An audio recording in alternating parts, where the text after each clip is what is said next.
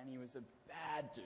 Like, he was actually described by the author of 1 Kings as someone who did evil in the sight of the Lord like no one had before him. And there'd been, there'd been some really bad people before him. And so to get that description, man, he must have been bad. And then you read further in 1 Kings and you see that he provoked the Lord in anger like no one before him again. Why was he so bad? Well, Ahab, this king, had taken the nation Israel, the nation that had been led out of Egypt by God, had taken Israel to no longer worship the God of Abraham, the God that had rescued them, and instead had, had led, led this nation, this people, to worship Baal, to worship another God, Baal. But God had, had allowed a man called Elijah to, to remain faithful. Elijah actually, the scene is set in chapter 18 where Elijah confronts Ahab. And in almost like a judicial kind of type setting, they debate over who is the true troubler of Israel. And so the gauntlet is laid down. The gauntlet is set. The challenge is there to see who is the true troubler, whose God will really respond, whose God is the living God. And so Ahab calls upon his, his 450 Baal prophets and 400 Asherah prophets. And they, the challenge is that all of Israel is called to watch and be present. The nation is watching on as this is, un, is un, unfolding the Baal prophets go first. What they decide to do is, is they're going to lay an altar. Baal is the, the god who delights in bulls, and so they put a bull down. Hometown advantage, right? And what they're going to do is they're going to call out for fire. Baal was known as the god of thunder and lightning. Man, this is going to be a quick victory because Baal, it's home ground advantage. It's a bull, and they want fire. From early in the morning, till noon, till midday. 450 prophets whip themselves into a religious frenzy as they go around the altar calling out to their god Baal to bring down fire. We, we read in 1 Kings 18 that they were limping and, and whipping themselves up with, with uh, such a frenzy. Oh Baal! Oh Baal! Hear us! Oh Baal! At midday, Elijah, one lone prophet, steps forward. He prepares 12 stones. He lays the bull on the 12 stones. He gets four jugs of water and he soaks the altar. He gets another four jugs of water and he soaks the altar again to, to just really prove a point, he gets another four jugs of water and he soaks the altar and the sacrifice, making it seemingly impossible for what is in front of him to come alight. And then Elijah, a man that I, we don't know this, we're not told this, but I presume, a man who no doubt prayed for years before a similar prayer now prays that prayer in public. And he lifts his eyes up. And in verse 36 to 37, we are allowed to hear that prayer. And he cries out to the God of Abraham, the God who has done wondrous things in the past. O God of Abraham, Isaac, the God of Israel, let it be known this day that you are God Answer me, O Lord. Answer me that this people who have turned away from you, that this people who you have done a mighty work in in the past, that this people who have rejected you as God, answer me, Lord, that this people would know that you are God what a powerful, mighty prayer. And God heard that prayer. The sovereign, living God heard that prayer. Not like the Baal who had been, they'd been calling on him, whipping themselves in a frenzy, who did not respond. Unable to respond. God responds and brings flames, brings fire to that altar, and brings a nation to see that He is the true living God. Fast forward a little bit in, the Bible, and you come across a, a rabble of followers who Jesus gives a extraordinary task. They're told by the Saviour to go out to the ends of the earth and proclaim this good news that salvation can come through Jesus Christ alone. What an incredibly huge task. And so we read in Acts, how do these men respond? These men and women respond to such a task. They devote themselves to prayer. Acts 1.14, as Lara reminded me this week. And then you keep reading throughout Acts, they were devoted to prayer. One of the men, we have the privilege of, of actually getting an account of from him from around that time, James. James, a man who would have been a part of these prayer meetings, wrote a letter that is full of exhortations on how we should pray. And James writes to a specific situation, and yet in that specific situation, by the sovereign providence of God, he writes in a way that is inspired for you and I to hear today that Elijah, chapter 5, Elijah was a man just like you and I. That when Elijah prayed a prayer that was able to turn a nation to see that God is the living God. James experienced how prayer was able to allow the Roman world at the time to take notice of his God. He writes that Elijah was a man just like you and I, that we can pray to this Almighty God, that we can speak and ask of Him to do mighty things just like Elijah, just like the early church. So many of us would love to sit down and, and have a conversation and have access to the, some of the greats of hum, humanity. We'd love to have access to their wisdom, to their wealth, to their gifts. And so quickly we forget that in, in the righteousness of Christ, we actually have access to the divine, infinite, sovereign power if we just ask. This morning we're going to look at, at prayer and how prayer is powerful, friends. How prayer can see a nation come to see that God is the true and living God, if we would just ask. Last week we considered weapons for the mission, and the first weapon that we looked at was the gospel and how it is powerful to save. This week we're going to look at Colossians 4 and consider how prayer, likewise, is, is a powerful weapon for this mission.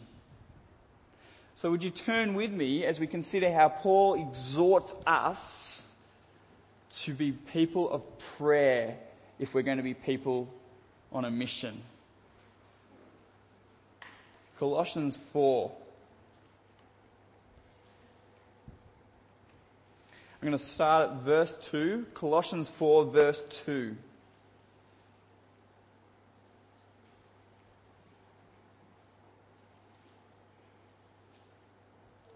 Verse 2 says, Continue steadfastly in prayer, being watchful in it with thanksgiving, and at the same time pray also for us, that God may open to us a door for the word to declare the mystery of Christ on account of which I am in prison, that I may make it clear, which is how I ought to speak. Heavenly Father, as we come before this word that Paul wrote down for the Colossians, may it be a word that we hear. May you allow the Spirit to impress upon our hearts a desire for praying for those who do not know Christ. Amen. For those that like roadmaps and like to know where we're going this morning, uh, the first question that we're going to ask, if we're going to ask two questions this morning, the first question that we're going to ask is how? do we pray? And we will consider verse 2. And then the second question that we will ask as we consider verse 3 and 4 will be what do we pray? How do we pray? What do we pray? So look with me at verse 2 as we consider this question how do we pray? Verse 2 says, Continue steadfastly in prayer. How do we pray? Well, the first thing that we come across as Paul is writing as he talks to us as we consider prayer is a weapon for mission, that we ought to be people who pray steadfastly, that we ought to be praying, uh, some, de- some translations say devoted in prayer, persistent, persevering as we cry out, as we call out to God. Now, some of you may be thinking, yeah, but Sovereign Grace Church, don't we believe that God's sovereign? And so, why? Does God really need us to pray to Him to act? No, because He's sovereign and will do what He wants, right? I think as we consider the Bible its, in its entirety, we, it is clear that yes, it teaches God is sovereign, and yet, yes, it teaches that we do have responsibility. That God is sovereign, and that is the emphasis of Scripture. Whilst it does say that we are responsible, I think we need to act on what we do see. If we were on, on a boat trying to navigate through uh, icy waters, we need to act on what is revealed when you come across an iceberg, you can only see with your eyes 10% of the actual iceberg, right? There's a lot that you cannot see, but you need to act on what you see. And it seems clear that yes, God is sovereign, and yet God calls us to participate in His providence, to participate in His sovereign grace working out and unfolding, that we might be people who pray, who come before Him that our prayers might be an action that brings on mer- His mercy. That our prayers might even be initiated by Him as an action to bring on His sovereign grace in someone's life. I think, I think it's in that sense that we see in God's sovereignty. Well, actually, consider this. Consider what if He wasn't sovereign? What if God wasn't sovereign? Why would you pray, right? Or what if he was sovereign, but he was unwilling to act, unwilling to actually change someone's will? I mean, what's, what kind of God is that to talk to or to ask? If, if you were to say to God, I'll um, bring about maybe that they might start questioning, but even that is, is asking God to have an influence on someone's will who doesn't want to even question the existence of God. God is sovereign, and so we pray to a sovereign God. We delight that He is sovereign, that He is able to work. And we delight that yet He allows us to participate in His sovereign work, that our prayers are able to have an impact. I think we pray also as we consider uh, the, the, the truth that John Piper, the nail that he keeps hammering so well, is that God is most glorified when we are most satisfied in Him as we consider praying steadfastly, I think it's that sense of, um, as, as John Piper says, prayer humbles us as needy and exalts God as wealthy. And so as we come before God, as we steadfastly pursue God, we're coming before Him knowing that He is the one who has all the resources and we lack. And so we come before Him again and again, knowing and making much of Him, the one that can give. During the week, I have a little four year old girl, Talitha, Tali. And Tali needed me, needed my help. What she needed was my help to put some clothes on a Barbie doll or whatever. It doesn't really matter what, what it was, but she needed my help. And in classic Tali fashion, she sought my help and she cried out, Dad! We, we live in a, in a townhouse and she was up the top in her bedroom and, and I was down the bottom. And initially, being a human, I didn't hear her at first. And so she continued, Dad! Dad! And she just perseveres. She, she is steadfast. And as she perseveres, as she perseveres, it becomes like she is so aware that she cannot do this, The more she cries out, the more she calls for her dad, the more she come, becomes aware that she cannot move on in, a, in and on her own abilities without her dad to get these clothes on her Barbie. She needs her dad. And as a dad, I like that. I like that she comes to me and it's actually something that I can do, that I can help. Her need kind of makes much of me her dad. God, in His sovereignty, has designed prayer that we would grow in our awareness of how great He is. That when we encounter our friends who do not know Jesus, we would be coming steadfastly in prayer, persevering, crying out, Dad, Dad, I need you. I am dependent on you because I cannot do this myself. So, Dad, would you do a miracle?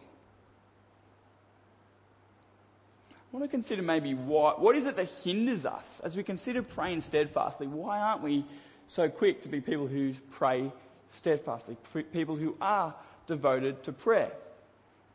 What hinders us? I think one thing that hinders us is that I was reminded of as I came across a quote. I was reading this book. It's a book called A God Sized Vision Revival Stories That Stretch and Stir. I was reading this book during the week. And the author, in, in essence, it's just uh, some church historians looking at some of the big revivals that have happened since Acts, whether it's the Great Awakening or the Second Great Awakening or the Welsh movement or the Korean movement. Um, these big movements of God where entire nations stand up and take notice of our God.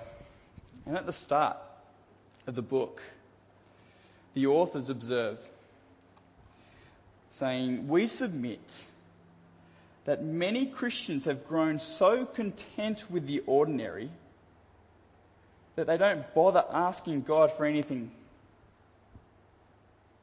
anything more.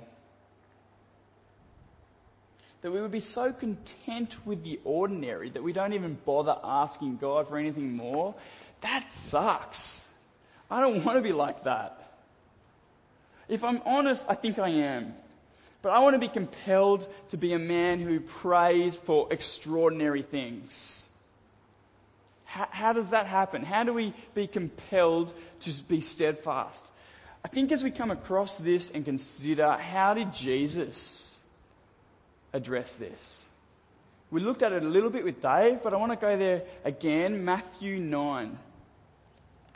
Matthew 9, verse 38, we see Jesus urging people to be earnest in prayer. That the harvest is pl- pl- plentiful. The harvest is plentiful, therefore ask. Ask God. And he urges people to be people of prayer, earnest prayer, earnestly asking.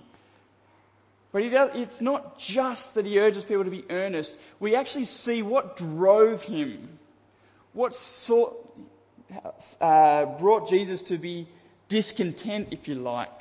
And it was as he had just seen a landscape, as he had travelled from town to town. And we read in verse 36 of chapter 9 when he saw the crowds, he had compassion. That's the verb of a word that actually in Greek is, talking, is used to describe the internal organs. I think really what's going on is Jesus saw the plight of these people and he was gutted to the inner core and was compelled to ask God on their behalf. What hinders you from steadfast prayer? Maybe you need to consider the plight of your mum or your friend or your sibling or your colleague. Maybe you need to feel compassion, deep, guttural compassion as you consider their plight. That you can sing, friends, you can sing once were enemies but now seated at the table. But they can't. And if I understand the New Testament, as we read their plight and we consider what they are facing, that they are living a life where they're saying, God, I don't want to know you. I don't want to know God. And one day God will say, Very well, I will give you what you want. A slippery slope, never been able to get sturdy. Terror upon terror sweeping away, gnashing teeth of frustration, a consuming fire, a cup of wrath that is never quenched.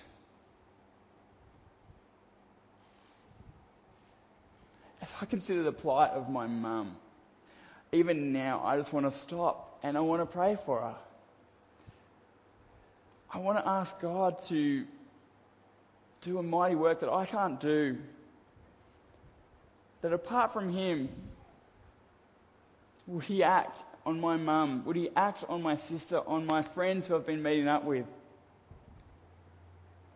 As I consider what they are facing, I am bringing myself in earnest, steadfast prayer. As I consider my God, that they are rejecting His name. If someone paid out my dad when I was a little boy, I would have stood up for him. I would have wanted his name to be vindicated. And I would have sought to keep going until they saw that no, no, no, they shouldn't speak about my dad like that.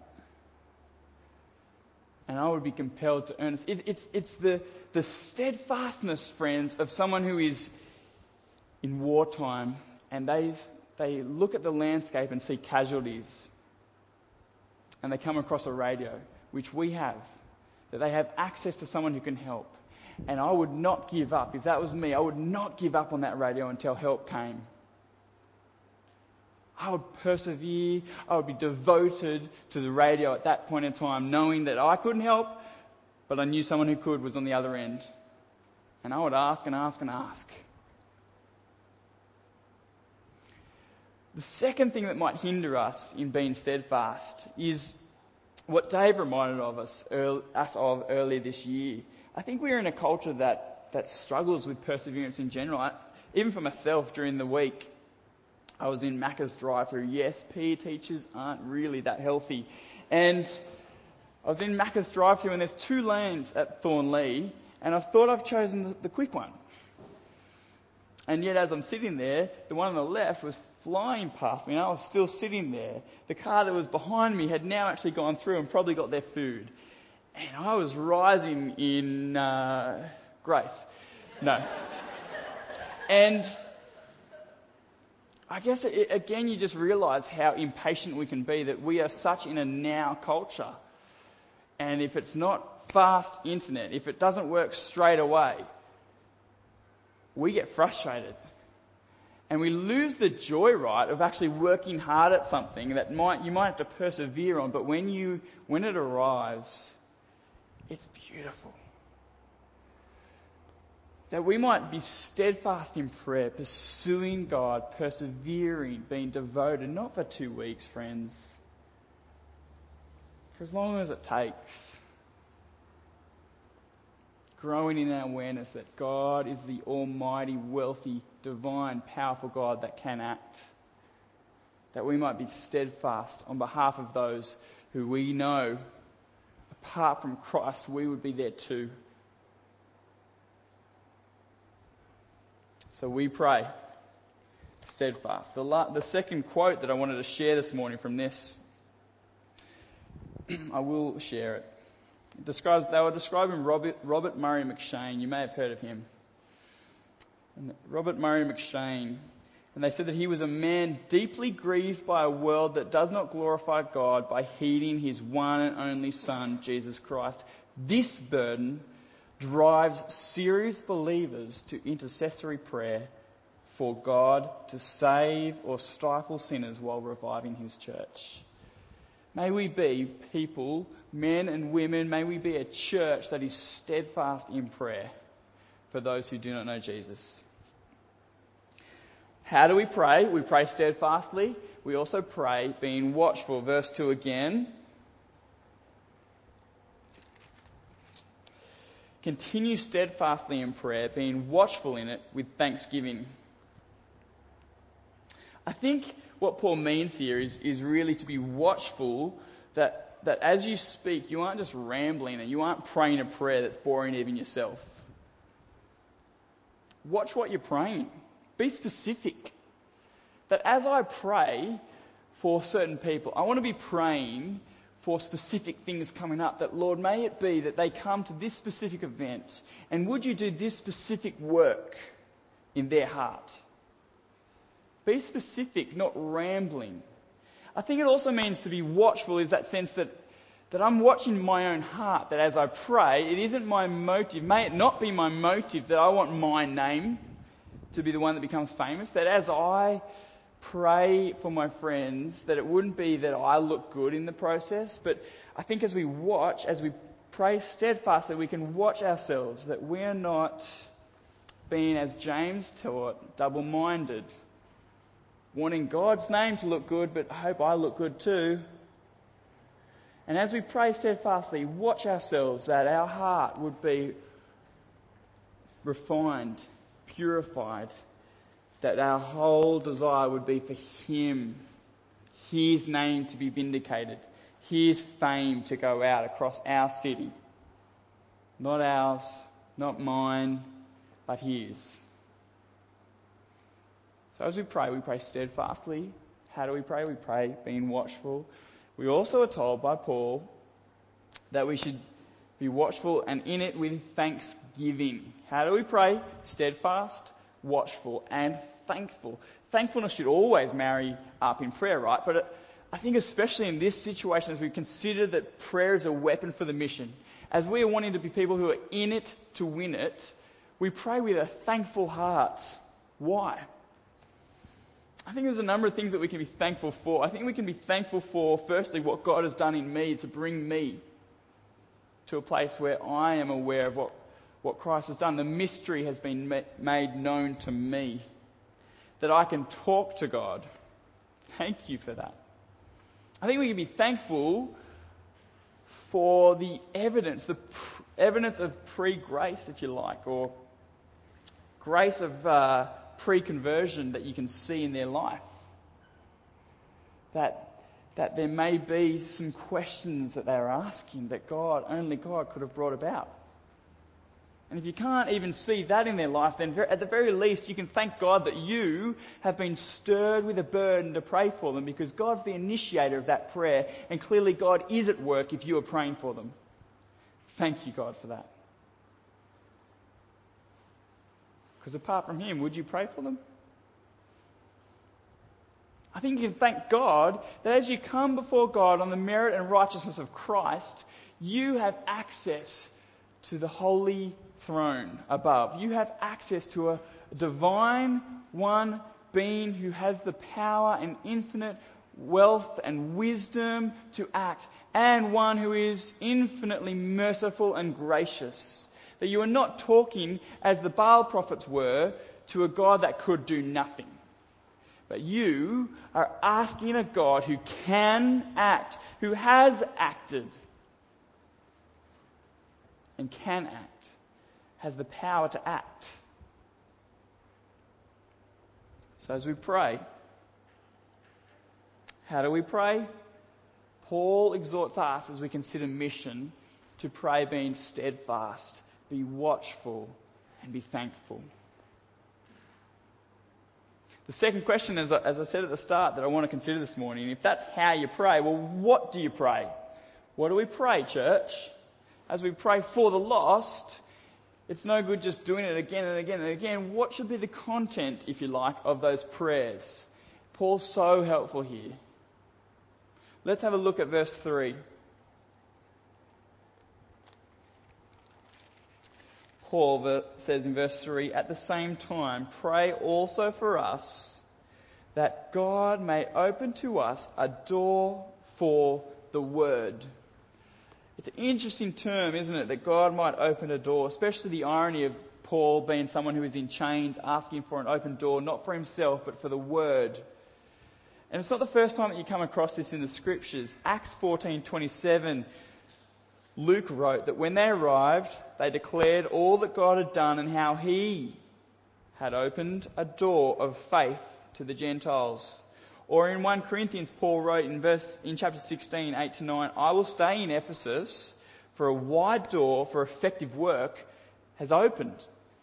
Or 2 Corinthians 2:12, a door was opened for me in the Lord. Paul, therefore, as he is talking to the Colossians, he's asking them, he's asking a group of people to pray for him that a door might open that would make way for the word to go forward in that circumstance. John Piper defines this opening door uh, term simply as a remarkable set of circumstances. I think that's really helpful.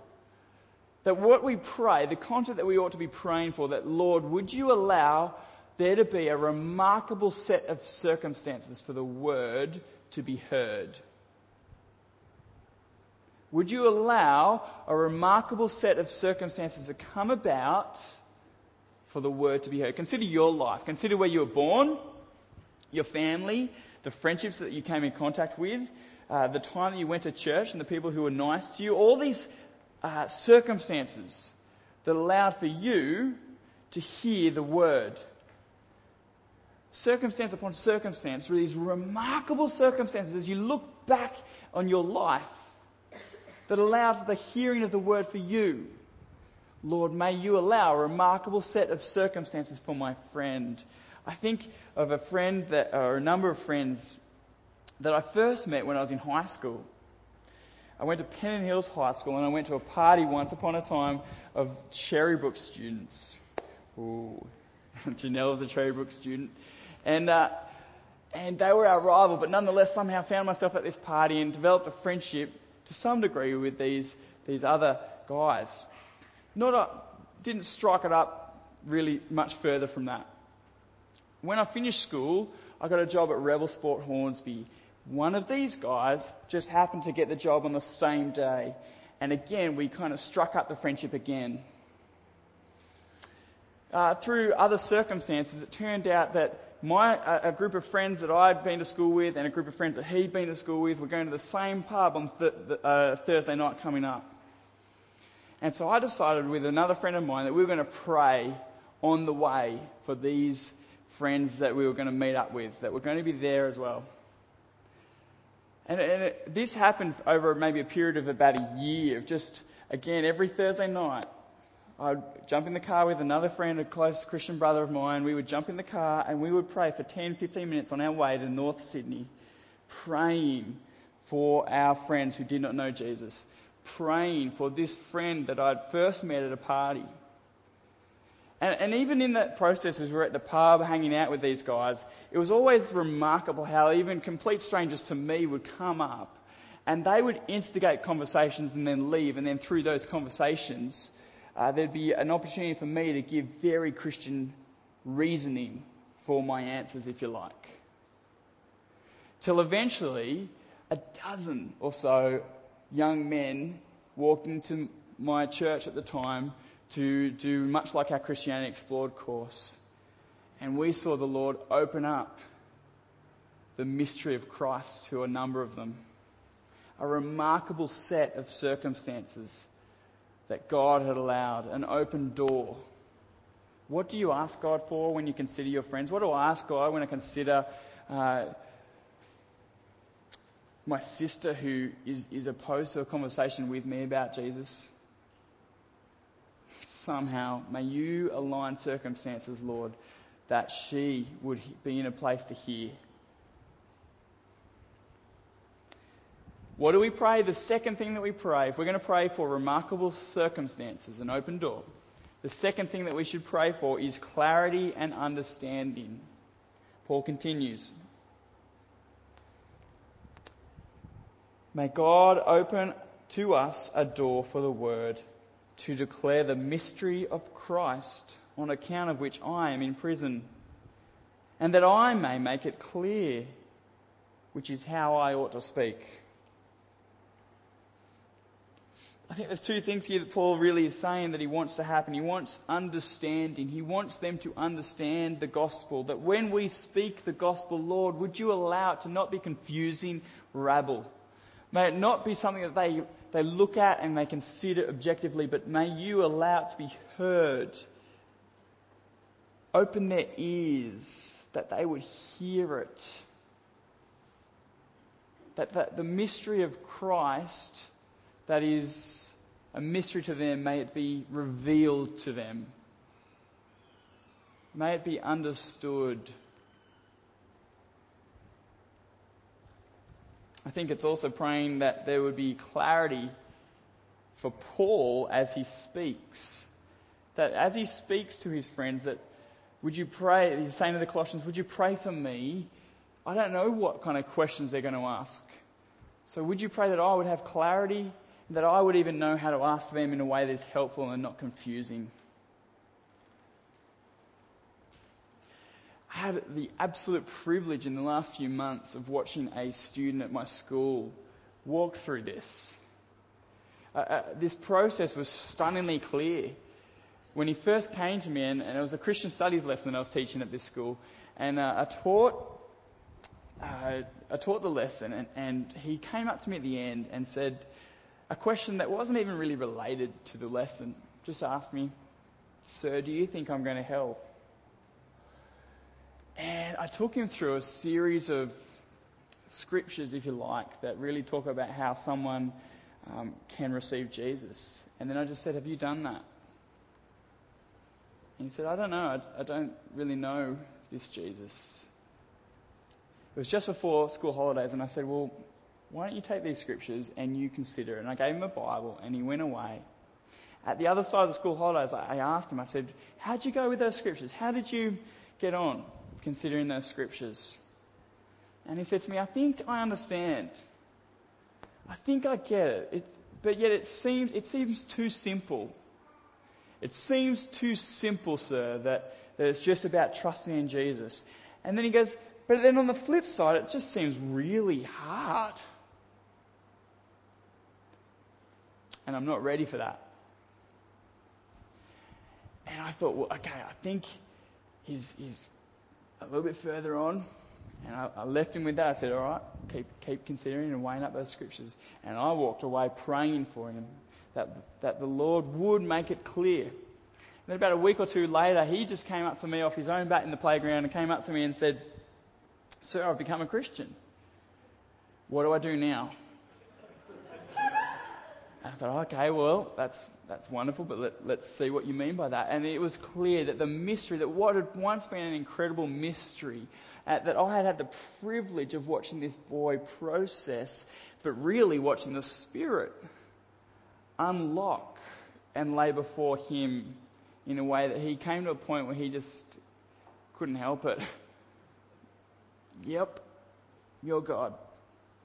Yep, I need a Savior, and I can't deny I want Jesus. What do we pray? We pray for a remarkable set of circumstances and that the Spirit would reveal the mystery. Practically speaking, I want to encourage us practically as we consider prayer. It's a weapon for the mission. It's a powerful weapon that we can ask God and He responds. The Almighty One who created the world responds like He did to Elijah to you.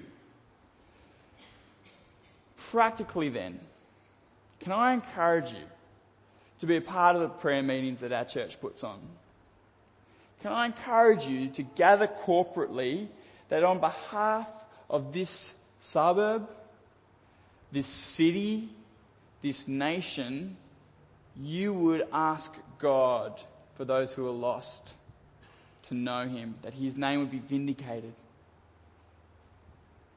I think privately too, I think you ought to be encouraged to be a, a man and a woman, or a woman of prayer in your own private life, that you would be devoted in prayer. For some of us, your gut is to then go, right, that's awesome. I'm going to do 60 minutes every day just praying steadfastly. And I think, okay, if you can do that, excellent.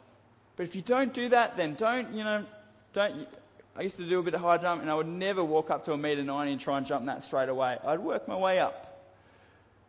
Why don't you start with five minutes? And there's no shame in that. Five minutes. If you can start with five minutes, find the time that works for you. There's no rule, there's no hard and fast. This is the way that God will hear. And just ask and seek and grow your heart for those who you know need Jesus. I heard a story, and it was actually reminded in this book as I was considering the revivals of the past. I heard a story a while ago of how a bunch of American students went over to Oxford and they met up with a historian by the name, I think, um, J. Edgar Orr. I think. Anyway. And this guy, J. Edgar Orr, just got his PhD in revivals in the church in the past. And he was sharing with these young students, these young Americans in Oxford, in the homes of where some of the uh, people who had been used by God in His grace and His sovereignty had been used by God to do wonderful things. Men like Whitefield, men like Wesley, men like Whitefield who had preached uh, regularly in America to crowds of up to 20,000 who would never have gone into a church. And, and what became known as open air preaching, where he would just stand up and there would be silence as this man preached. And the Spirit just seemed to work and move in mighty ways,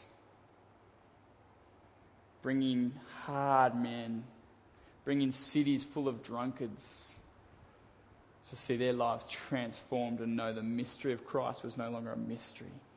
Men like Whitefield and Wesley. And this, this historian was taking these students into the, these rooms and literally, there was a room where they, he took them to where Wesley had actually put crevices on the carpet, the story goes, from where his knees had been from praying and seeking God on behalf of those who did not know Jesus.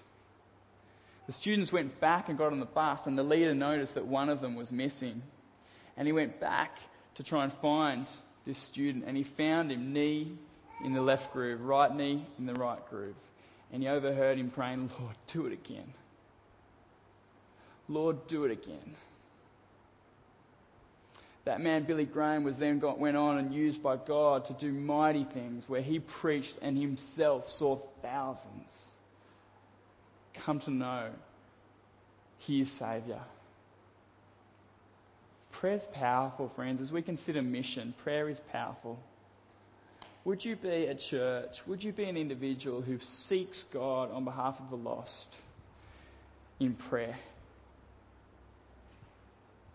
Let's pray. Lord, we thank you so much for this morning that you have spoken to us in Colossians, that you have provoked us to be men and women of prayer. Would you provoke us further, Lord, that we would pray on behalf of those, our friends, on behalf of our city, on behalf of our nation, that we would see you exalted, Lord, that we would see you do wonderful miracles, miracles greater than even what Elijah saw, that we would see many acknowledge your name. As the prophet Habakkuk prayed, I have heard of your fame. I stand in awe of your deeds, O Lord. Renew them in our day. In our time, make them known.